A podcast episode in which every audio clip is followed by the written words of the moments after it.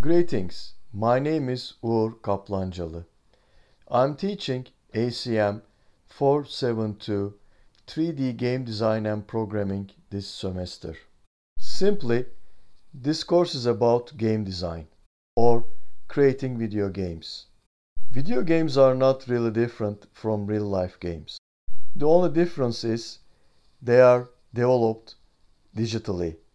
In other words, they are a software at the end of the day.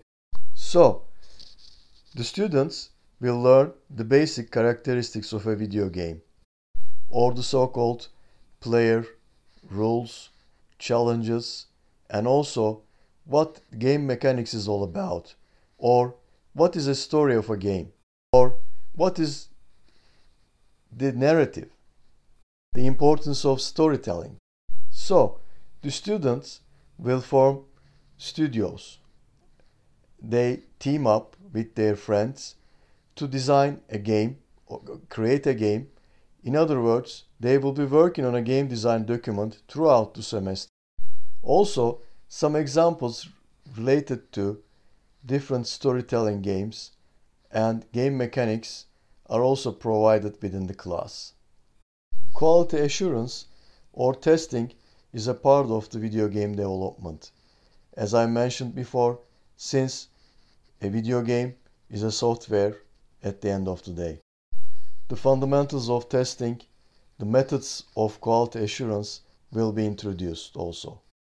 Students will present their games, their game design document idea, and the game they are working on at the end of the semester. A detailed game design document is expected from the students or from the studio. Very basic programming is also introduced during the course. There are at least 3 lab sessions that students must attend. For programming purposes, some online open source platforms are introduced. However, students are not expected to program a full-blown game during the course. Design is this course's agenda, so game design is the main goal of this course. So, let's design fun games.